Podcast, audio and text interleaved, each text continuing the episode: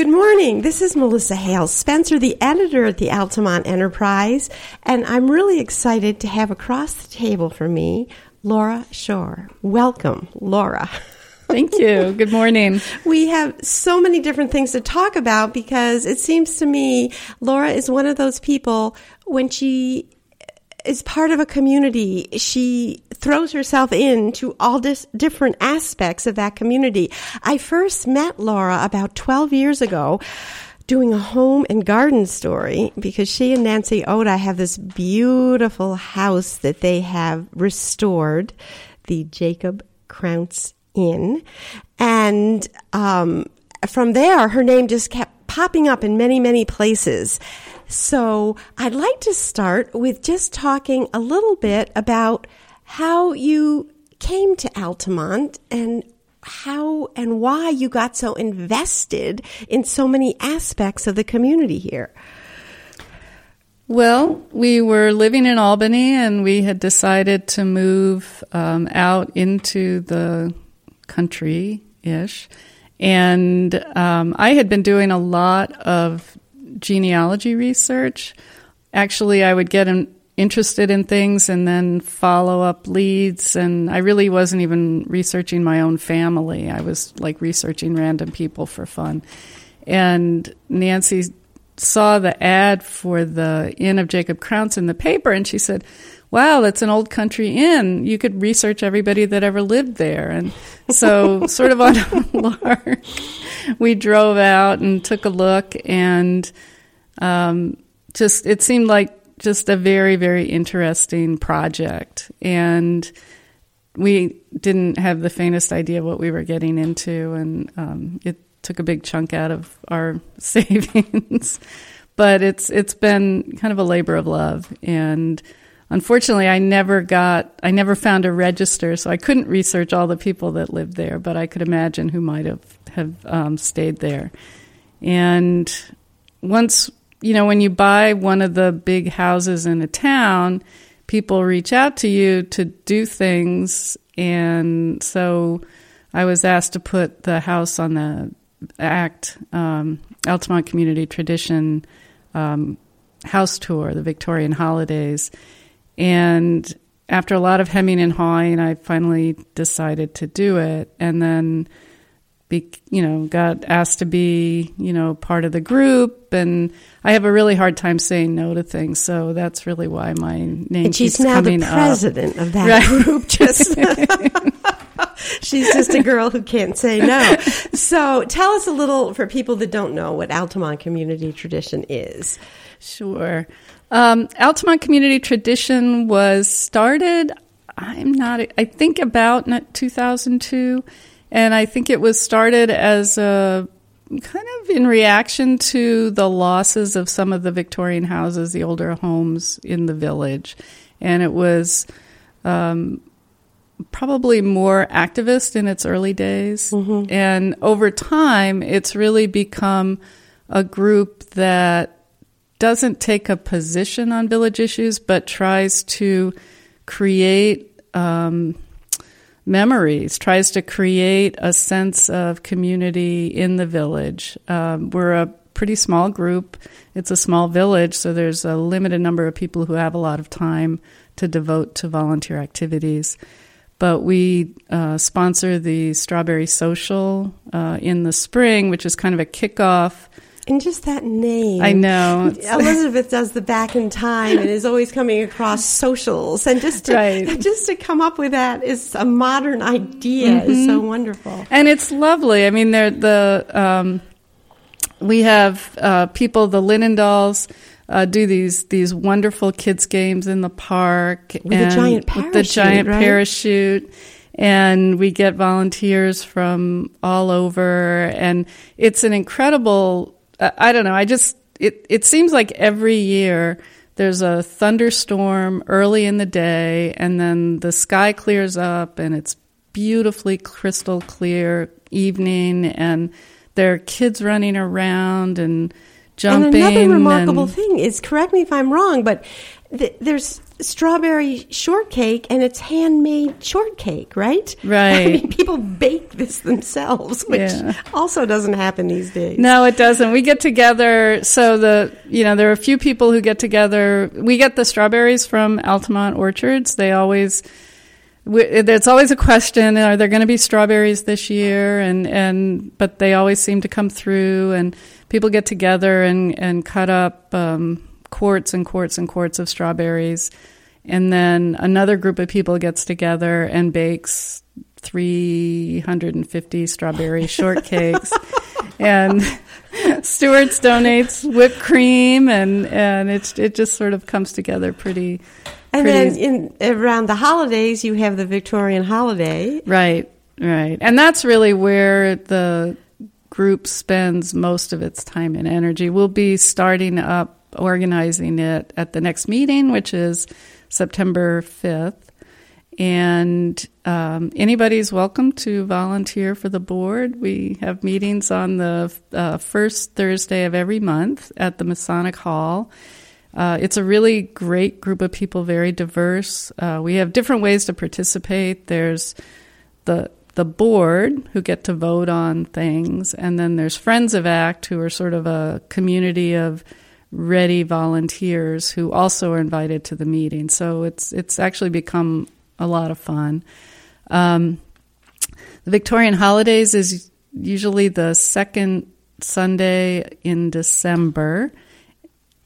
And did I say Sunday? I think it's Saturday. I think it's Saturday. I think too. it's Saturday. Um, and so uh, we have usually have house tours. They've been over the years. They've they've taken a couple of years off from house tours.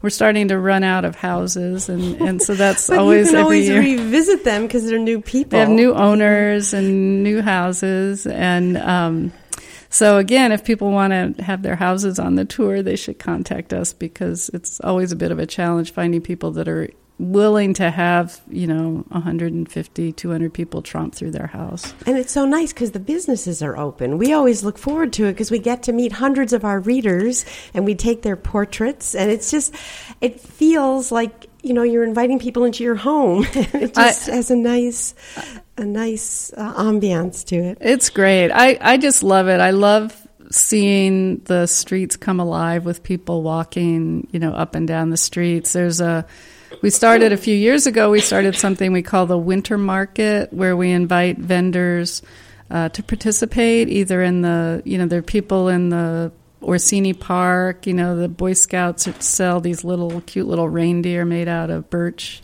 logs and there's, you know, people with candied apples and, and cider and whatnot.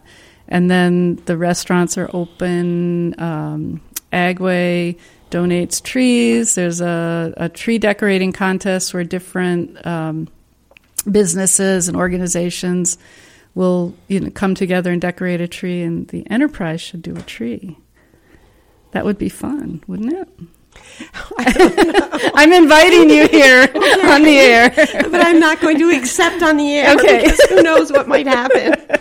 I think, how would we decorate a tree? Newspaper? think well you've got a little bit of time anyway so it's i i just it's it's really a, a every year we think oh my god it's so much work but then when it actually happens it's really really It does. It feels magical. and it really Santa. does. I mean, how many villages have a Victorian train station that Santa can arrive at? and, the kids are screaming, Yes. and the Yes. excitement is palpable. Yes. Yes. Yeah, it's magical. Yeah, yeah. Well, so now you're up to something new. You emailed that there's going to be the first Founders Day, and you are helping to volunteer for that.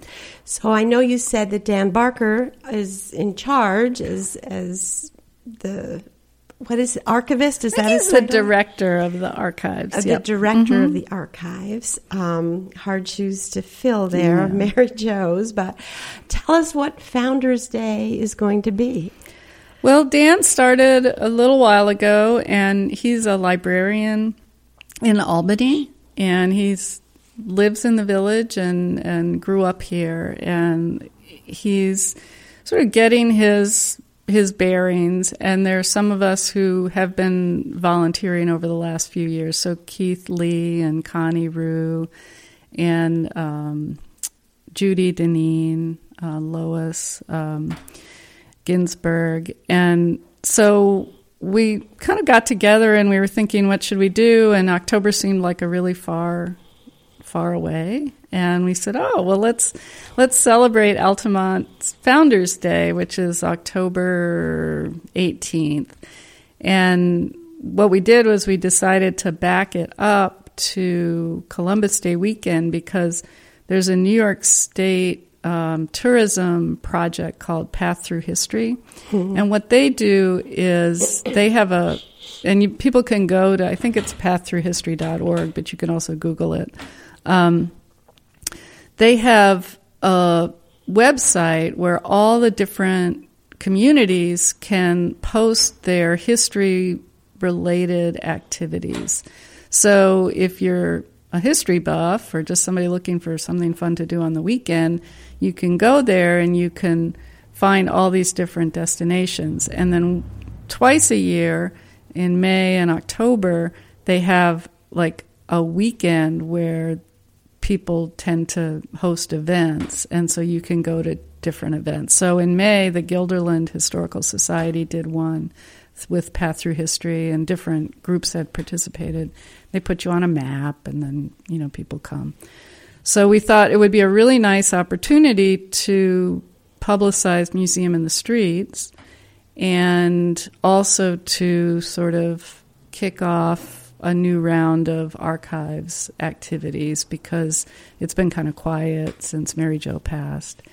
And um, so, what we decided to do was to look at the founders, and uh, we thought, oh, how hard can that be, right? I mean, they're really important. We'll find their photos and write up little bios. And it's actually turned out to be harder than we thought.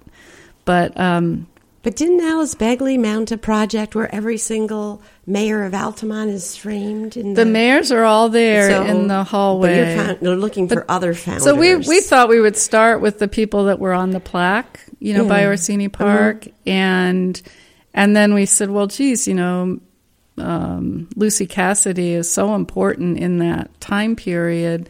She's practically a founder, so let's add her to the mix and so we've just been kind of working away, going through the archives, and and as we're doing it, we're finding we're sort of making a list of all the things we need to do to make it easier to find stuff in the future. And you've done a remarkable amount of research on Lucy Cassidy, and here's a teaser. Some of this will be running as a letter to the editor closer to Founders Day, but just tell us uh, some of the amazing facts about the whole Cassidy family. Sure. you know, it's like we all know about Lucy Cassidy because of St. Lucy's Church. She uh, bought the land and kind of connected, I guess, with the Albany diocese. The story goes that she needed a place to for her maids to uh, worship on Sundays. She had bought a built a, a home on the hill with the other summer mansions about 1885. Is that still standing? Is her? You know, there's some question about which of the houses up there is her house. Okay. I, I'm not exactly sure. I think yeah. it might be over there on Presentation Way, but it's owned by the, you know, the diocese, and so I haven't been able to get over there yet. Um, Keith is sort of the one who has the bead on all the different houses. Mm-hmm. Um, so, I, what I was looking for was a photo, and I found a mention that there's a very grainy newspaper photo from the Times Union, and it said this is the only existing photo of Lucy Cassidy, and and I thought, well, that can't possibly be true. I mean, how how could somebody be so prominent and not have a photograph? And so I, I went through the archives, couldn't find anything. Went to the State Museum, called the um, Albany Institute of History and Art. So then I thought, okay, well, she has to have descendants. So I, I went to Ancestry.com and started researching her. And what I discovered was this incredible family story where she was married to William Cassidy, who was a prominent newspaper man in the, the Albany Argus. Albany Argus, right in the early, kind of early 1800 mid 1800s, and um, he actually made his money um, through his connection with Boss Tweed, and I that not just, a very honorable, not a very honorable man, no connection, and it was so. I, I mean, I, I don't know a lot about 19th century political New York his, history, but the more I learned, it was just really astonishing. It kind of reminds me of today. But um, so Boss Tweed was trying to kind of take over the Albany state politics the way he had taken over New York City politics. And he he bought off the newspapers. So the Argus he he paid for what they call state printing. So the state the some one of the newspapers would publish state bills, and they got paid a a reasonable amount of money to do that. Well, um, William Cassidy's the Argus's payments went from five thousand dollars to like $175,000 in a time period of over about six or seven years. So, you know, most of that money went into his pockets. Mm. And so he then was disinclined to criticize Boss Tweed. So he died fairly conveniently, and Lucy inherited all of his money. And her most colorful son was Edward, who um, married a a Belgian countess and ultimately divorced her. But while he was married, he he was given a large sum of money by his mother, which he then spent. It seems almost entirely over a short amount of time on what came to be known as Cassidy Castle, which was another estate up on the hill. And he wanted to be an artist. And so he traveled back and forth to France and ultimately settled in France. And and and then the Enterprise covered him. I mean, covered all of them pretty pretty closely. Um, but the most interesting thing, I think, uh, you know, was in World War II. Edward and his second wife were living behind enemy lines in France. Edward had gotten too old to travel home. And so she stayed there and took care of him. And her son, their son, uh, was in the army. And when the U.S. Um, invasion of Italy happened, he got leave to go up to France and track down his mother. His father had died by then, and he was able to find his mother in this in a little village in Brittany and um, it just seems like a movie. You know, you could just yeah. see. well, her, and the way you describe it yeah. in this letter too, you seem to have a biographer's mind. And another thing I just wanted to have you talk a bit about is the wonderful biography you did of Ev Rau. Um, just tell us a bit about how you got into that and why you did it. Well, it was um, Ev. So we it was another archives project. I was working with Mary Jo, and she was doing something on.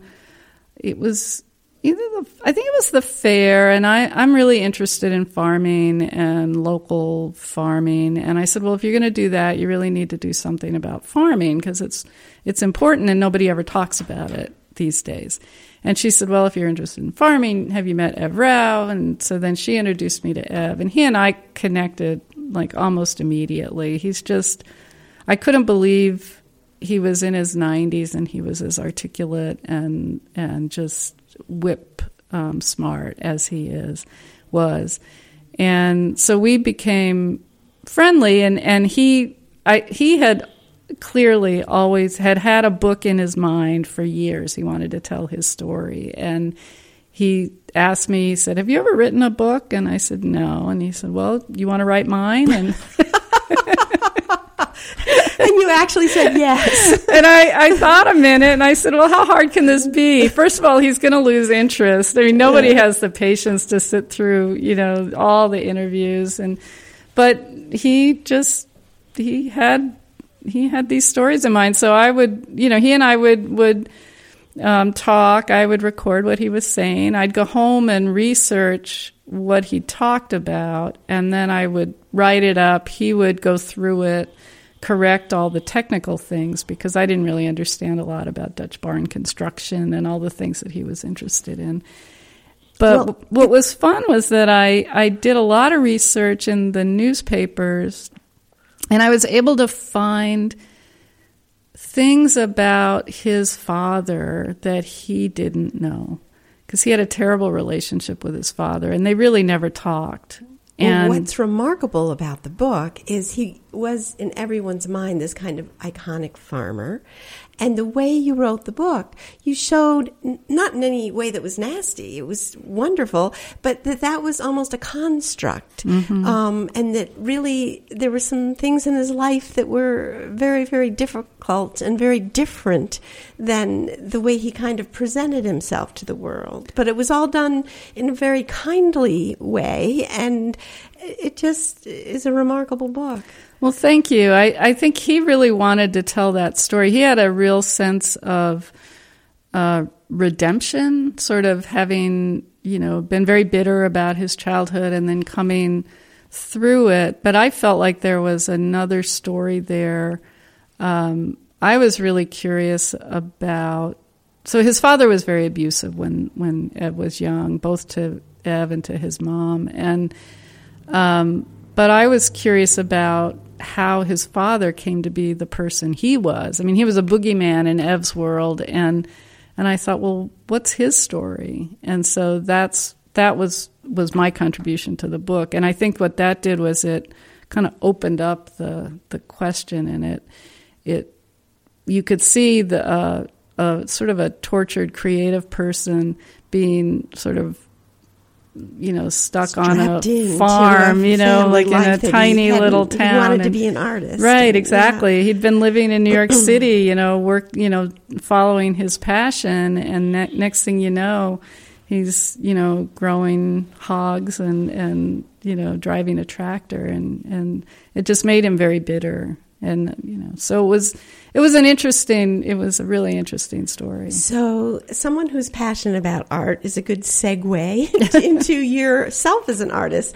i think i remember you studied art at union college is right. that right mm-hmm. and tell us about yourself as an artist i know we've had in our library columns recently um, sandra kisselbeck being very enthused about your um, the way she describes your artwork, and I haven't seen it. I'm so glad you brought some samples, and maybe when Elizabeth takes your picture, we can include some of those so people will see them. But the way Sandra describes them is they're just so vibrant that I think of it, you know, the way flowers were painted by, and now the name is escaping me. Oh dear.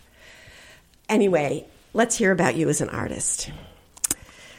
So, uh, I always wanted to be an artist, even before I knew what that meant and I tell tell us a little about that. Like as a child? Yeah, yeah, yeah. I mean, I just really was interested in in looking at things, and I thought. And did you, know, have? You said you had like a military family upbringing, so yeah, that wasn't so something that I wasn't. we weren't family. really exposed. I didn't yeah. go to an art museum until I was probably nineteen, in eighteen, nineteen. So it's just in. It was just there, and it, it didn't make any sense, but it just was something that I really wanted to do.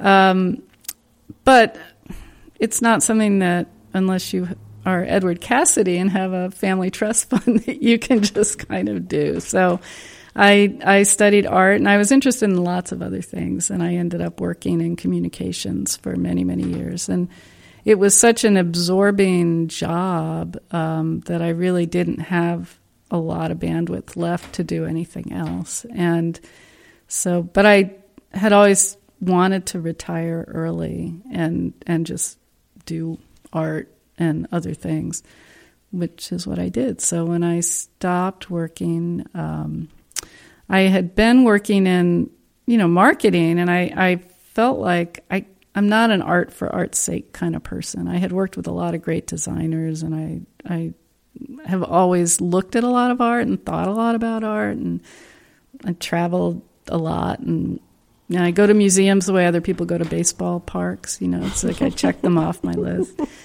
And Do you um, have a favorite museum? um, probably. I have lot. I no, no. It's too hard a question. Among there are lots of museums that I love. I Yeah. love the Metropolitan Museum of Art Yeah. because it's one that I know very well, and I can go and just look at a few things and leave. Um, I love small museums like the Phillips Collection in Washington D.C.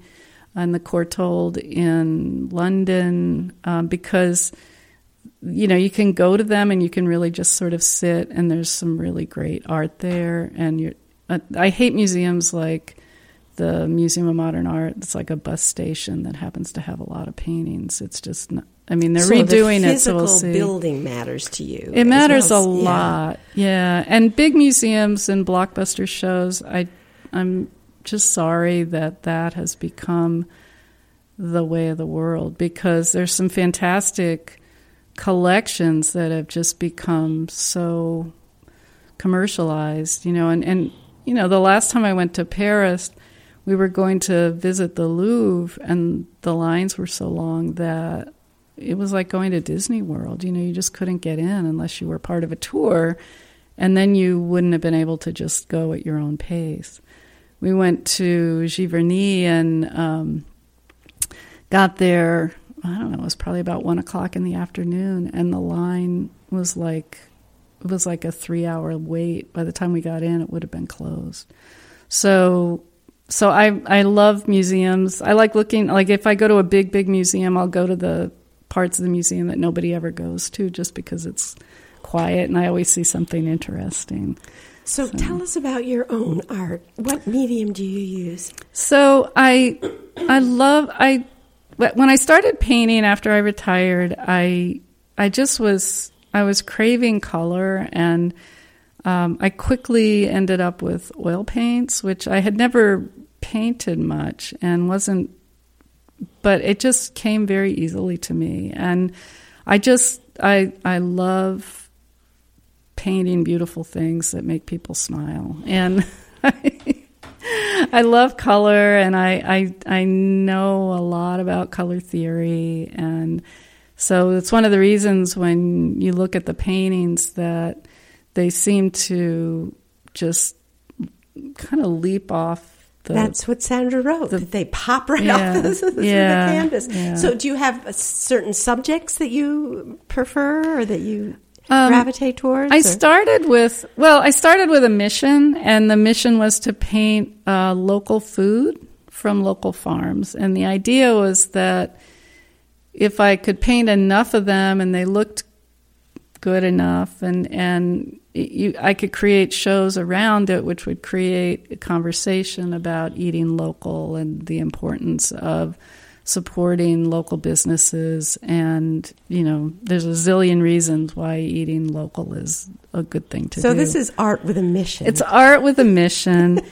And um, and it really has a purpose. And i donate 10% of what i sell um, to um, like the Mohawk Hudson Land Conservancy and the Agricultural Stewardship Association, and um, I try to, uh, you know, I, I, I, really believe that we're at a critical point, you know, in our world. Um, so, so painting these small paintings of fruits and vegetables, they're relatively inexpensive, and I also make cards and prints so that more people can have them because you know people can't afford to put pay for art on their walls but i learned how to i taught myself how to print um, giclée prints so that i can sell those for 20 30 dollars and and anybody can own them now, what kind of a print is that? I'm not familiar. Okay, it's called giclée, and what that means is they're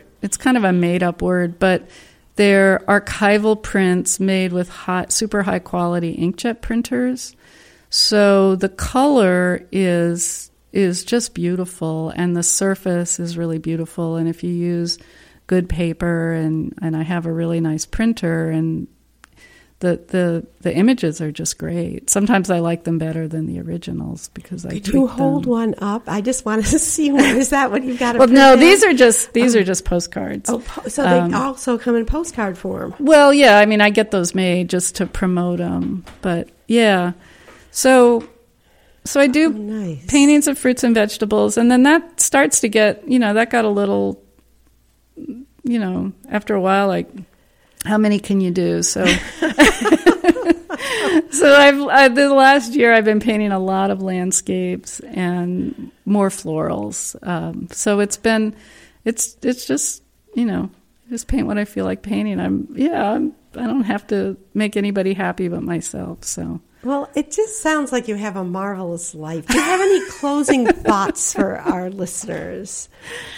Uh, you know, not not really. I think I guess what I feel very strongly about is that Altamont is a jewel of a village, and we have a wonderful opportunity. People have an incredible opportunity in a smallish town to make a difference and to make life better. And I feel like we sometimes forget that. And it doesn't take a lot of time out of your day to volunteer and get involved in things. But um, it, people will, you know, the wor- you know the the village will remember you you know especially through the the enterprise i look back at people who you know a hundred years ago decided to you know you know founders day they started something they didn't have to do that they they could have been doing other things and and i think those those that's i guess what i'd like to leave people with Well, you have just by your life. You're an exemplar of that. Thank you so much, Laura Shore.